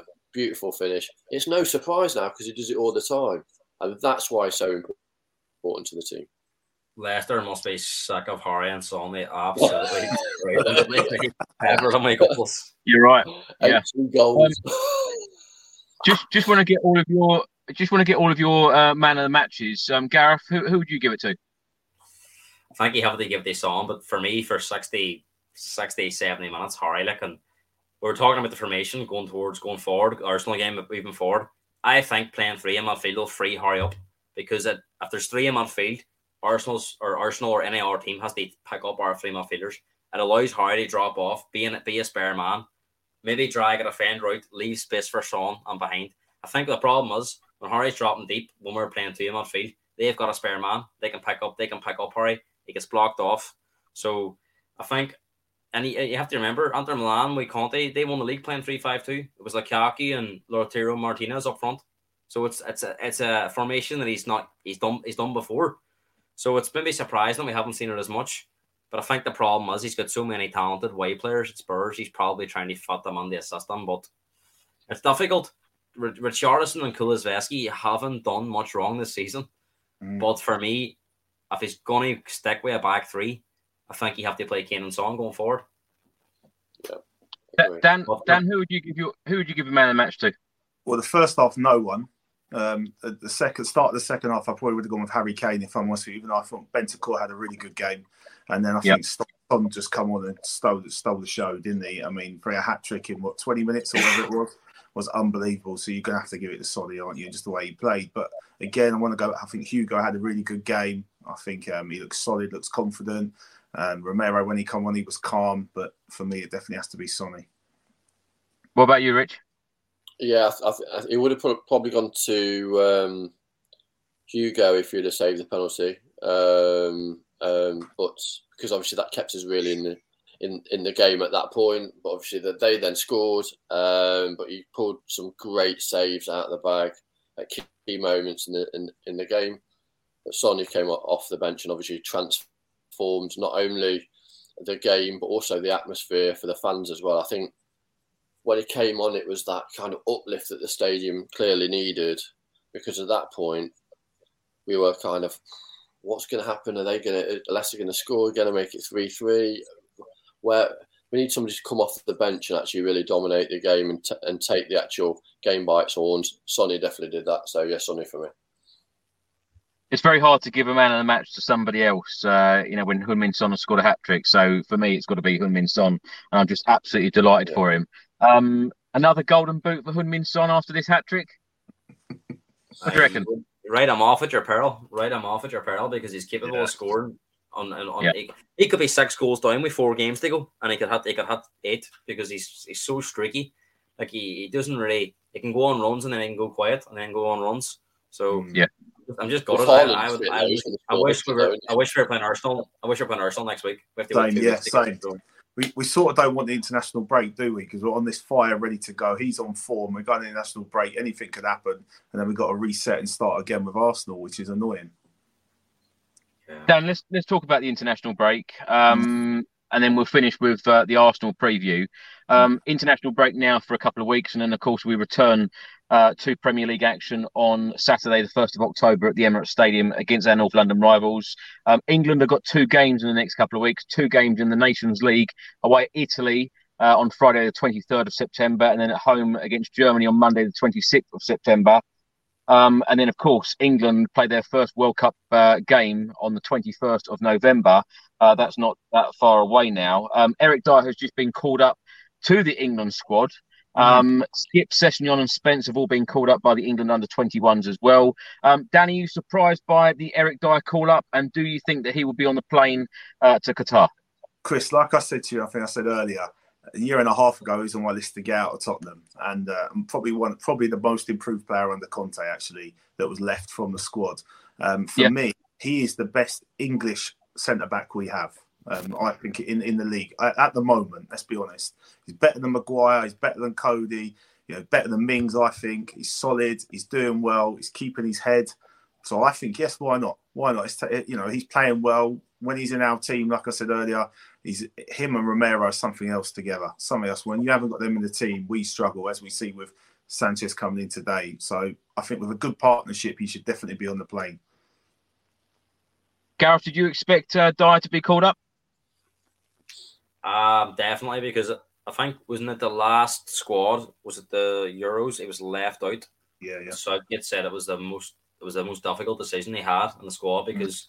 He's such a great guy to have around the changing room, and he's been, regardless of his performance for Spurs, I think he was pretty good for England.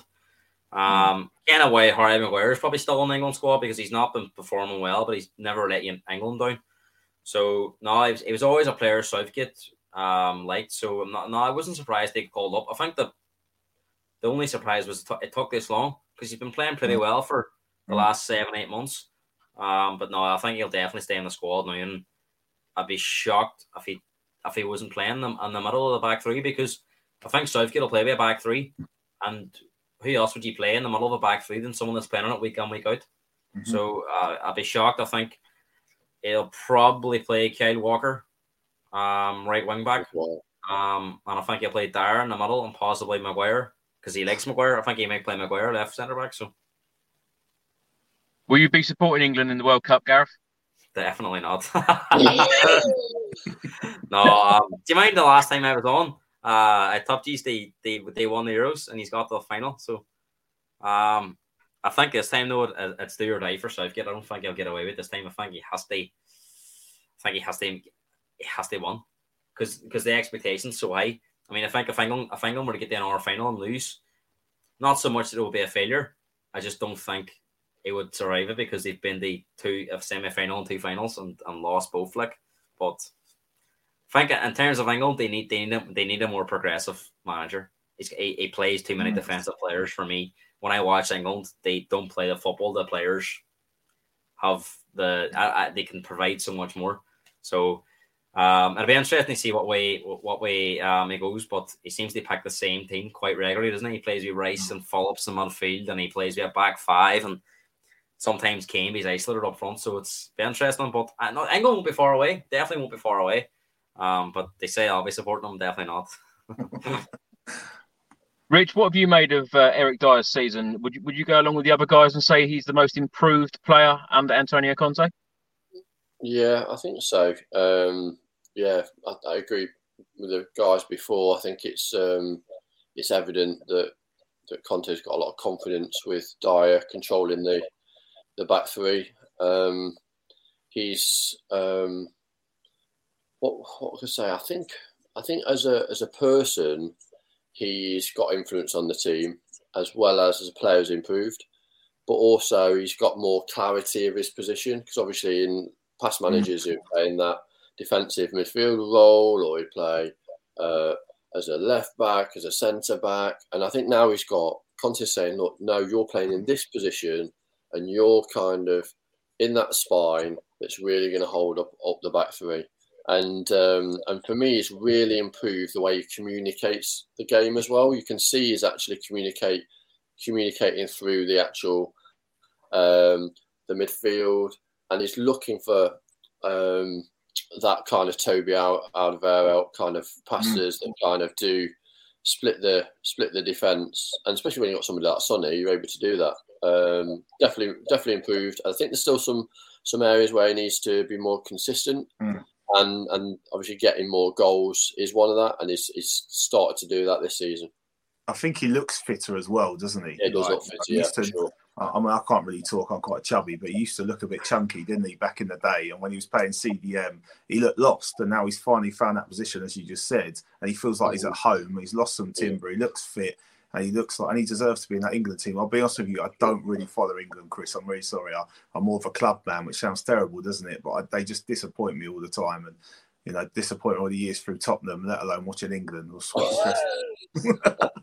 so I'll be honest with you, I, I will watch him and support him, but I'm more of a Tottenham man. Well, I, I tell you, Dan, last summer when I went to Wembley against Italy in that in that final, I thought finally I'm going to see a trophy. Finally, I'm going to see England win a trophy, and it I just seemed when whenever Spurs and England get that close, it, it's like it doesn't happen. So I just want to see success. So you know, obviously wishing England all of the very best in Qatar, but I think it's going to be difficult uh, to win that trophy. Of course, it is. Um, it's not you, is it? It's not you. You're yeah, that's what I was just about to say. Maybe don't go to the final. Perhaps I should just stay at home. Yeah, stay at home. Let Gary run your show. Uh, England should never. They should, I honestly, they should never lost that final. Gareth no, I agree. So I agree. defensive when they got that goal. Is oh, he, he yeah. must be having nightmares about that final, honestly. Mm, mm. Yeah, yeah. Um, Dan, let's start with you um, to talk about the, the, the, North London Derby, which of course is our next Premier League game on the 1st of October. Um, many reports in the last couple of days are stating that it might be in doubt because of rail strikes, which uh, would be an absolute nightmare, I feel, for Spurs and for Arsenal because, mm. you know, this this game, um, you know, has to go ahead. Um, in my opinion, if there's rail strikes, then then get people walking or running there or, or drive. Um, just get get this game going ahead. Um, Dan, you want this swim over, Chris? This swim over? Sorry? We'll have this swim over. No, no, I, no, I don't do swimming.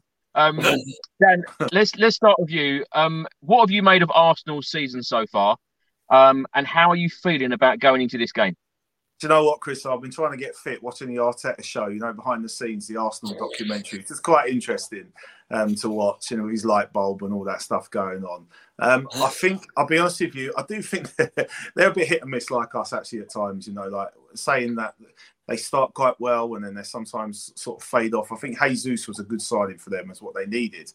But two injuries and they're in trouble. And I'm hoping that one of them comes into the national break for them and then uh, I am quite worried about that game, though, Chris. I'll be honest with you. Um, I'm going to sound really terrible here. I could probably see a draw and then us smashing us, smashing them at the lane, which I always love anyway. Um, I could see us drawing with them at the Emirates just because the crowd, they'll be up for it. How do we come back from international break? If we play like we played in the first half today, we're in trouble. And if we have a second half, we've got a chance to come back as long as they don't park that big red bus in front of the goal. Um, but I do think a draw is what we need there, and then a big win at Spurs. You you mentioned let me, let me just stay with you, Dan. You mentioned yeah. the Amazon documentary. Um, yeah, yeah. I've actually watched the whole of the Arsenal Great, Amazon documentary, which might surprise a few people, but um, I thought the Spurs edition was a lot better. Um, I thought it was filmed a lot better, and I thought it was more in depth as well. But um, Arteta see, seems to have um, some weird and wonderful ways in the dressing room. Like you mentioned the light bulb moment there. But of yeah. course, last year under Nuno Espirito Santo, when they beat us, uh, where we looked lost on the pitch, and I tell you what, I don't want to be going to the Emirates feeling like I did last season because yeah. that was an absolute disaster. Um, but they had the um, club photographer actually do the team talk um, on that day. It Do you was... know what though, Chris? Do you know what? I know it's nuts, but how much passion did that show from him? I know. And that's one thing that at that time in our club we lacked. We had no passion. No one was playing for our shirt. We looked terrible. And we, you was flicking back to Conte earlier. And you're talking about him being animated and, and uh, pet not. But that's one thing he demands now: passion and pride for that shirt. And if you watch him, he won't have it. And, and I would hate to be in that dressing room at half time if you've had a bad game because forget yeah. Ferguson throwing a boot at you, you know, you're going to get something coming at you, aren't you? If you're not, he's an angry man, you can see it. And I love it. I think it's great. You might get a, light bulb. You might get a light bulb from it. You, you won't be getting a light bulb from Conte, I tell you. I know what you get from him, but um, but that documentary, it was the Arteta show. I have to agree with you, Chris. Like the Spurs one was more in depth, even though Jose had come in. It was more about the players, you know, Danny Rose, Eriksen dropping tools and going, and then Dele Alli being a rubbish trainer. And then it was more about seeing the insight of Spurs and the build, wasn't it? And the DNA come, trying to come through. But it didn't. I didn't really see that from Arsenal. Gareth, let's come to you. You're, you're a coach now. Do you, do you have these light bulb moments? Hey, see to be honest, Chris, there's no bad team talk if he won the game. Whatever, yeah. whatever, whatever you can do to make the team perform. Um, hey, it was invent, it was inventive. I mean, we seen the "You'll Never Walk Alone" thing. I mean, I didn't really get that because you can't put "You'll Never Walk Alone" on Spotify through speakers and create the same atmosphere that of sixty thousand fans at a stadium. I'm sorry, you just can't do it. Didn't get that. Um, he's very passionate. I give him that. And like, if he was my manager, I would probably be happy because he like he will leave everything on the pitch. He will do anything they want. Um, kind of like we see with Conte. Like you can't doubt Conte's passion. Whereas our manager, we see with Nuno, there's no real fire there. There's no passion there. Um, so no, um, I enjoyed the documentary. I loved it because I'm a football fan. I love to see and yeah, It's my favorite documentary, football documentary I've watched with Sunderland today. I thought it was absolutely brilliant because I don't know, maybe because it was Netflix, they definitely got they seem to get more insight. You seem to see more yeah. on, on side of it. I mean, it was an absolute disaster for Sunderland. They were they were they were having a nightmare all the time, but um, I really enjoyed it. But getting back to Arsenal, form goes out the one in these games, Chris. As you said, the, the photographer did the team talk in the last game. So, I mean, me or you could walk on that Spurs change room, and if it went the result, we would do the team talk. We would do anything. So yeah, it's it's, it's it really goes out the window. The, the one thing to say about these games, it seems over the last few years, home teams seem to do well. They either win or draw. I can't remember the last time in away. I know Spurs beat them in the cup a few years ago, but the last league away one, I think it might have been the time you beat them three two. Um, for us, we were 3 down, and I think Arsenal yep. was Rosicky, and I think that was an absolute banner. And Tim Sherwood was our manager. So like it's been a long time since mm. we got an away one. Getting back with Dan saying, if Spurs go go there and do well and get a draw, I don't think that's a bad result. No. If we go with if we go with the all in big teams and get draws um, and won the home games, you're going to be on a chance. So if you go to we lost at Chelsea last year, we got a draw. We lost at West Ham away last year, got a draw so far. Go to Arsenal. Now we shouldn't go with a mindset. We should we should, we should be we should be trying to win. Mm. But if we come away from with a draw, I'll not be disappointed because, like Dan said, come January when we play them at home, I'll be very confident we'll beat them. Mm. What what is it about Arsenal away and Chelsea away? Because when you look at our stats in Premier League history, it is absolutely atrocious. Rich, what is it about these games? Because you know we should be going to Stamford Bridge, we should be going to the Emirates Stadium and winning these games. What is yeah, it about these locations? Yeah, maybe confidence confidence, maybe just the actual um, the occasion gets the better the players. Um, I think we need to. We can't be playing like we did the first half today, or mm. we could be two down at half time. We need to set out a stall to be. If we're going to play counter attacking, that we are solid. That we, uh, when we've got possession, we utilise a possession, uh, uh, possession to actually be positive, and then hit them on the break. We have we have got the, the tools to be able to beat Arsenal. Um, I would take a draw for sure. We need to go there to try and win the game um, and start to change the tide. Um, Arsenal can be beaten. Um, I think they've, they've, gone on a great, obviously, run. Um, they've showed some frailties around when they are pressurised um, that they can lose. And we've got the tools to be able to do that, but we just need to be more solid and utilise possession better. Can we just talk a little bit about um, who we think will start against Arsenal? Uh, is it a silly question to say will Heung-min Son be in the starting eleven? Rich, let's start with you. Yeah, start. Yeah, for sure. I, I, I think he'll go back to. Um, he still might um, play Kulo, but he might play him as a right wing back, maybe. Um, but um, I think he played two up front. Um, I, I, I, I just that midfield. I think he, he might kind of go to that five across the across the midfield and kind of really kind of pack that, make it really tight, um, get those wing backs really pushing up front, um, and Perisic on the other side. Mm. I think this comment here from Jonesy, Richarlison perfect for the North London derby. Couldn't agree more. Dan, who do you expect to see, see in the starting eleven for the well, um, Emirates game? Well, I hope Sanchez is dropped and Romero comes back in. I think that's a no-brainer. I'd like yeah. to see Perisic yeah. start a right back. Actually, I think he done quite well. Keep Sessi on that left back, and then obviously Dier.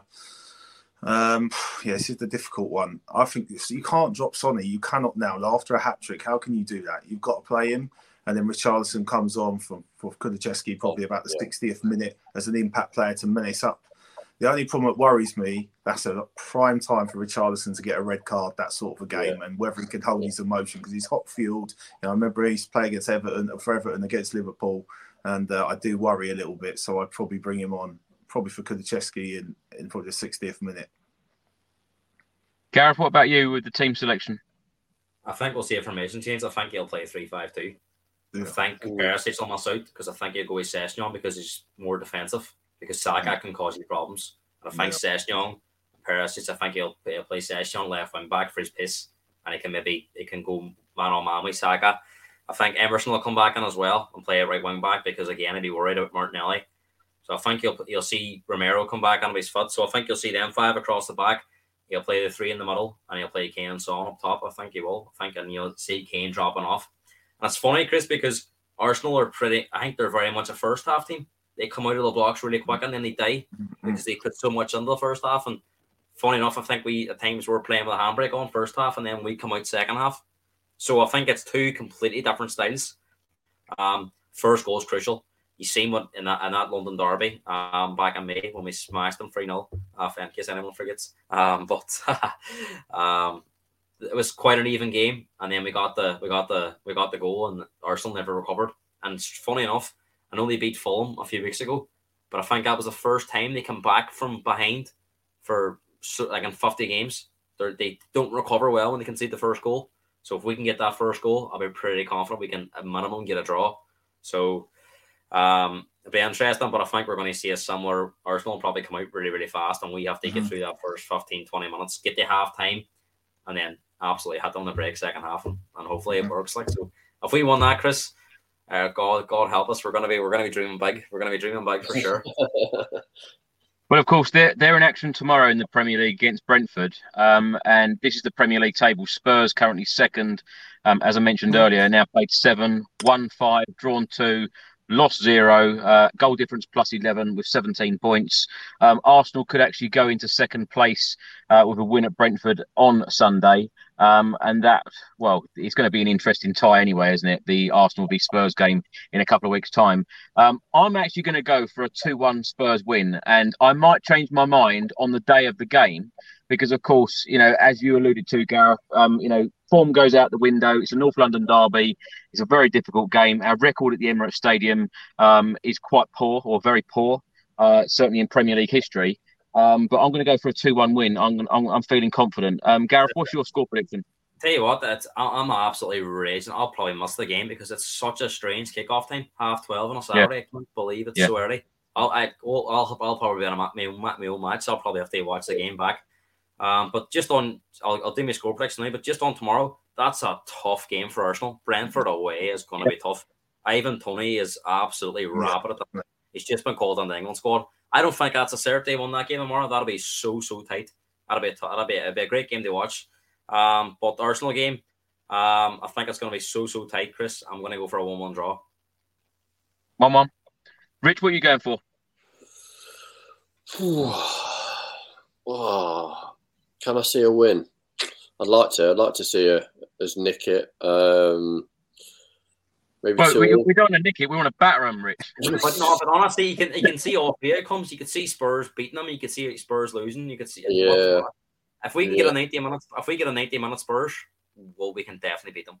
Mm-hmm. Yeah, we've not had it all season, have we? It's like consistency. We talked about Fulham. consistency. Fulham was the only game, really, wasn't it? Yeah, and then we didn't have the full ninety minutes. Um, no, 80, 80, 80 but that's, that's a start. That's a start. Yeah, two all. Two all. Yeah, yeah. What about you, Dan?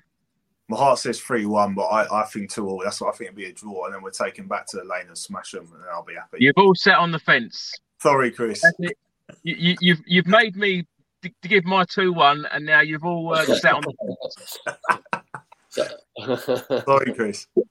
Well, um, Richard knows this question's coming. Um, Gareth, where do you think Spurs will finish at the end of the season? Oh God, you know me, Chris. I'm very honest. Me being a football coach, I have to be honest. Um, I think we'll definitely finish top four. Um, Champions League, I think we'll we'll definitely get out of the group, and then after that, it's a lottery. The Champions League's a lottery. Honestly, the, the best team. I always think the best team never wins the Champions League.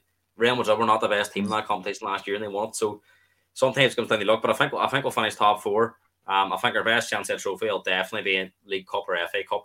But again, you need a bit of luck with a draw. You need a bit of luck. Gary's been drinking again.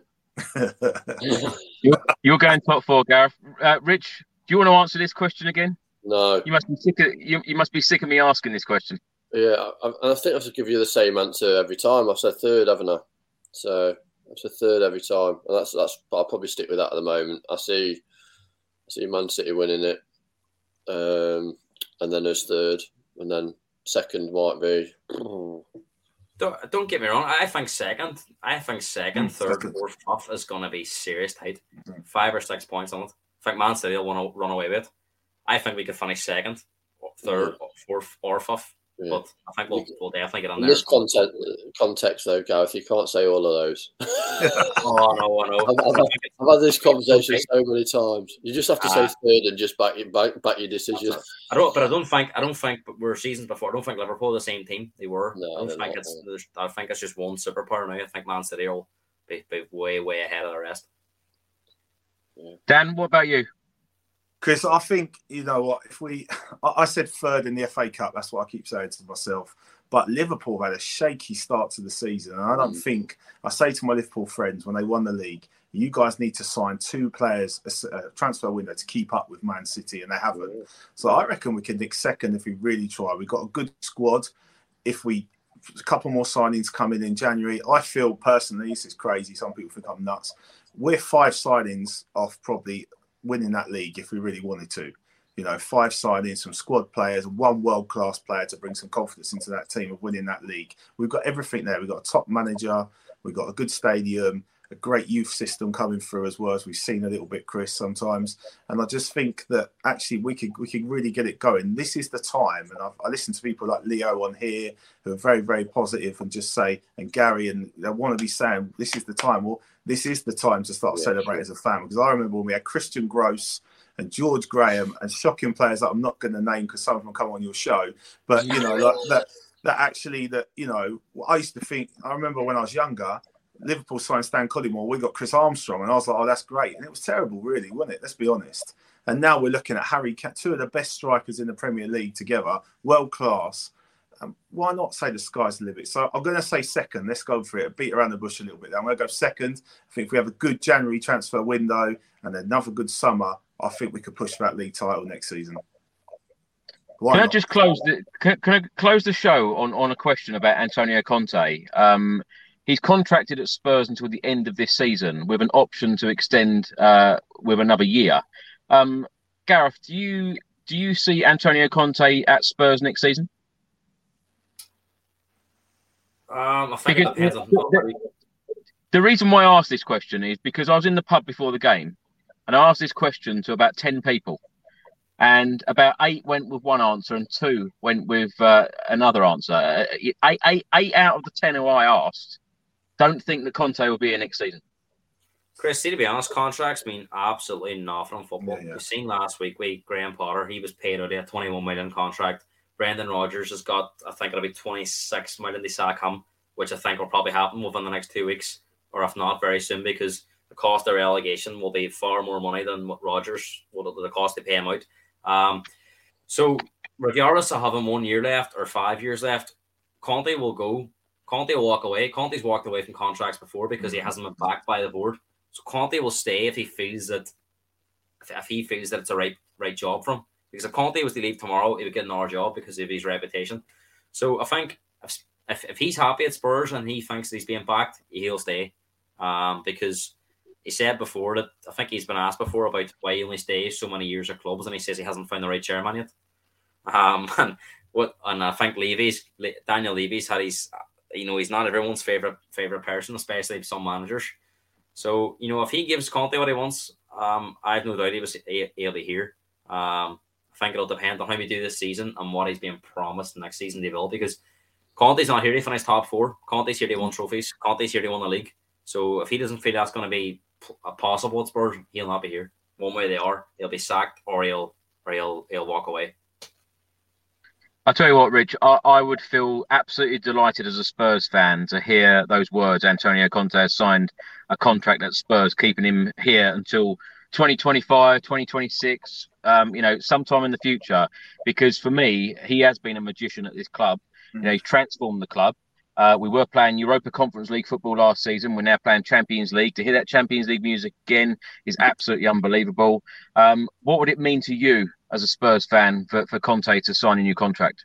Yeah, he's the the main guy at the club, the person that makes the team tick. He he mm. picks the team. Then you've got your conductor on the pitch, the Harry Kane that that kind of that makes the plays, that is the kind of transformative kind of character on the pitch. But Conte's really important. It's like without somebody like him, with the kind of enthusiasm, with the passion, with the desire, with the connection to the fans. Like it's the connection that's really important. Clearly, you go mm. to the stadium, you kind of hear hear the fans kind of really wanting the manager to be successful. How many times has that not been the case?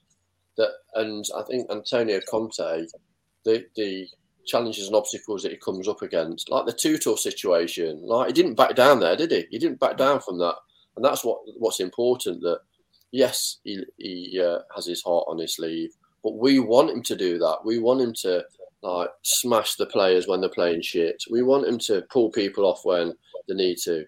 But we also want him to celebrate with the fans as well. Mm. He will be. Uh, he'll, he'll be here next season for sure. I think um, what he's saying in the media, but he wants to see progress. He wants to see progress in the team. He wants to be backed. Um, I think he, he's saying these two or three windows to have the team that he needs. But I think uh, January, if the player's available, he wants to get him. Um, and the same with the summer. But there's specific players that he's obviously targeting now. And I think that's where he's seeing that maybe, like you're saying, Dan, maybe the four or five positions that mm. he needs to strengthen, and he's going to go after them. And then when he's got all these pieces, mm. we'll see the real Tottenham. But we we overachieved last season. Yeah, definitely. and this season, and this season, I think we're going to start to see the the true Spurs when we move out of this second gear. Dan, do you think Conte will be given the time to uh, get Spurs over the line and win a trophy? Chris, I think he has to be. You know, everything's about relationship. You know, and Conte has a relationship with the fans. He has a relationship with the players. He obviously has an okay relationship with Daniel Levy, and he's got that buffer in between of the sporting director as well. I just think if you get rid of him or he leaves, who the hell do you bring in? And I see people on Twitter, and listen, I love Poch. You know, I loved Harry Redknapp. I loved Terry Venables. I loved Poch. I had a great relationship, but this guy's different class. Look at what he's doing. He's turned average players like Dier, let's be honest, into good players. In some, in some extent, great players if they make the England squad, you know, and start in the World Cup. Um, I just think that for me, um, I just I don't see what you could do. You need to back this guy. And it's not about one man, but his team. You know, I watch the training sessions on YouTube. They're intense. The players are smiling. They're happy. They're enjoying themselves. They look fitter than they've ever ever been. They've got muscles that I've never seen before in some. Way, right? And it's, it's true though. You watch them in pre-season, you look at their arms. I mean, Harry Harry Kane looks quite bulked up, and and others, you know. And I just think to myself, you know, Rich, you know this about relationships. It's about the relationship with the with the players, and he's got it. So why would you? Why Daniel Levy? Why would you even stop and think of another manager? I mean, when I went Poch left PSG, everyone was going to bring Poch back. Why? You know, you've got something great going here. There's a massive journey. My only thing that worries me, Chris, is the nurture of the younger players. Spence, Sessegnon a little bit. Some of them under 23s that we see, you know, is he going to be able to nurture them and bring them through correctly? And I think that's something that he misses. I think he's for the here and now, not for the future. Yeah, interesting times coming up. Yeah. Um, well, Gareth, Dan, and Richard, thanks so much for joining me this evening. Um, Gareth, uh, thanks so much, and tell everyone where they can find you on social media and what you're up to at the moment. Uh, you can follow me at, at Gareth Hotspurs. Um, I'm a coach for an Irish League team academy. Well, they're actually an academy Irish League team in Northern Ireland, so under 14. So um, love my football. Of course, you'll probably get so many view, different views. Might not always agree with them, but um, I try to be as honest as I can. Even some Spurs fans don't like to hear the truth sometimes, but you have to speak the truth. Um, but no, honestly, loving the football. Um, great to have it back. I'll be absolutely gutted now. We've got an international break over the next couple of weeks because oh, international football, especially don't mind the Euros and the World Cup, but these friendlies and these Nations League games, oh, yeah. depression zone. Um, well, and especially well, when you've got the London Derby look forward to. Well, let me know your address, Gareth, because we'll put a uh, an England shirt and an England scarf in the post for you for November. Ah. Um, Richard, thanks so much for joining us again this evening. Yeah, cheers, mate. As always, yeah, you guys know where to, to grab me, Marathon Champ on Twitter. And just to answer some some of your um, uh, viewers' questions, I'm drinking water tonight because I've got 16 miles to run tomorrow in um, in preparation for London Marathon. I bet you're not training tomorrow, are you, Chris? I'll be doing a little bit of training tomorrow. We've got the marathon on the on the second of October. So what a right, huge weekend it is for Richard and I. Um, on the first of October, the North London Derby. On the second of October, it is the, the London Marathon. So um, yeah, but you're always running, Rich. You're you're uh, yeah. yeah. I did Great Northern last weekend. Uh, Robin Hood next weekend, um, and yeah, just running, running for the right reasons. I'm not running away from people. I'm running to somewhere. So hydrate, well, remember, hydrate. And ah, also, last time I was on, last time I was on, um, I think Gary was on last time, and I'd had about four or five beers, and I, I was nearly falling asleep. I absolutely love that comment. I love the Hey, comment. Gary's not that boring, man. What's up with you? Gary, keep your Um, I love the Well- comment for this. Thanks, Chris, Gareth, Dan, and Doherty. Great Yes, show with thank The next comment, the next comment, the next comment. Lineup cannot get trophy. Chris, you're very, very good, but you can't promise us a trophy. No, no, I wish I could. You're Um, that Dan, that good. Dan, it's been an absolute pleasure having you on the uh, on the show for the very first time. I hope you enjoyed it. Yeah, thank you, Chris. Can I just shout my boy Maddox? He scored an absolute worldie today. Sonny goal, first first game for Stockfold. My beautiful daughter Aurora. Um, thank everyone because a lot of people on this stream uh, supported us through quite a hard time this year with my little daughter, and I just want to say thank you. Um, please have a look at my YouTube channel, Dan Gaze Support Services. Um, it's my life story about growing up, going to prison, and then coming out and changing my life, becoming assistant head of a school and now running my, my old business, um, helping young people and supporting them through some of their tough journeys that they have. So please have a have a look at that and have a share. It's been an honour to be on. Thank you. Sorry about the technical difficulties.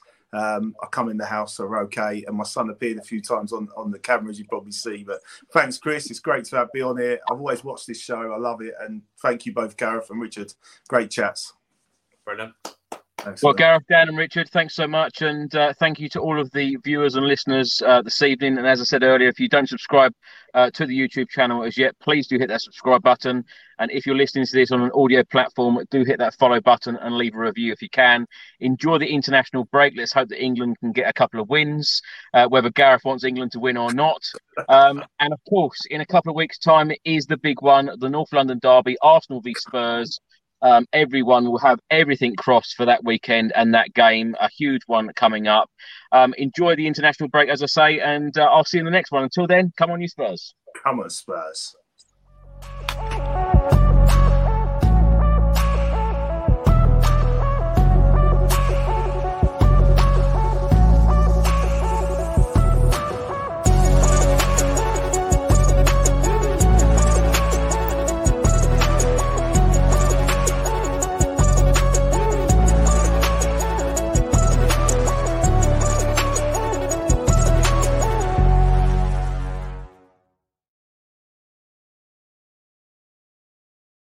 Mary redeemed a $50,000 cash prize playing Chumba Casino this year. I was only playing for fun, so winning this was a dream come true. Chumba Casino is America's number one social casino experience. It's serious fun. With over 80 casino style games to choose from, you too could win life changing amounts of cash. Be like Mary. Log on to chumbacasino.com and give them a whirl. That's chumbacasino.com. No purchase necessary, void or prohibited by law. 18 plus. Terms and conditions apply. See website for details. The voice in the preceding commercial was not the actual voice of a winner. Some people were made to follow the instructions. We were made to make our own. To always measure twice and never cut corners. Unless, of course, we've got a compound miter saw. Northern Tool and Equipment is a problem solver's paradise. There's nothing we can't find, fix, or figure out together. We're made for this. Start solving your projects today at northerntool.com. Away days are great, but there's nothing quite like playing at home. The same goes for McDonald's. Maximize your home ground advantage with McDelivery. Order now on the McDonald's app. At participating restaurants, 18 plus serving times, delivery fee, and terms apply. See McDonald's.com.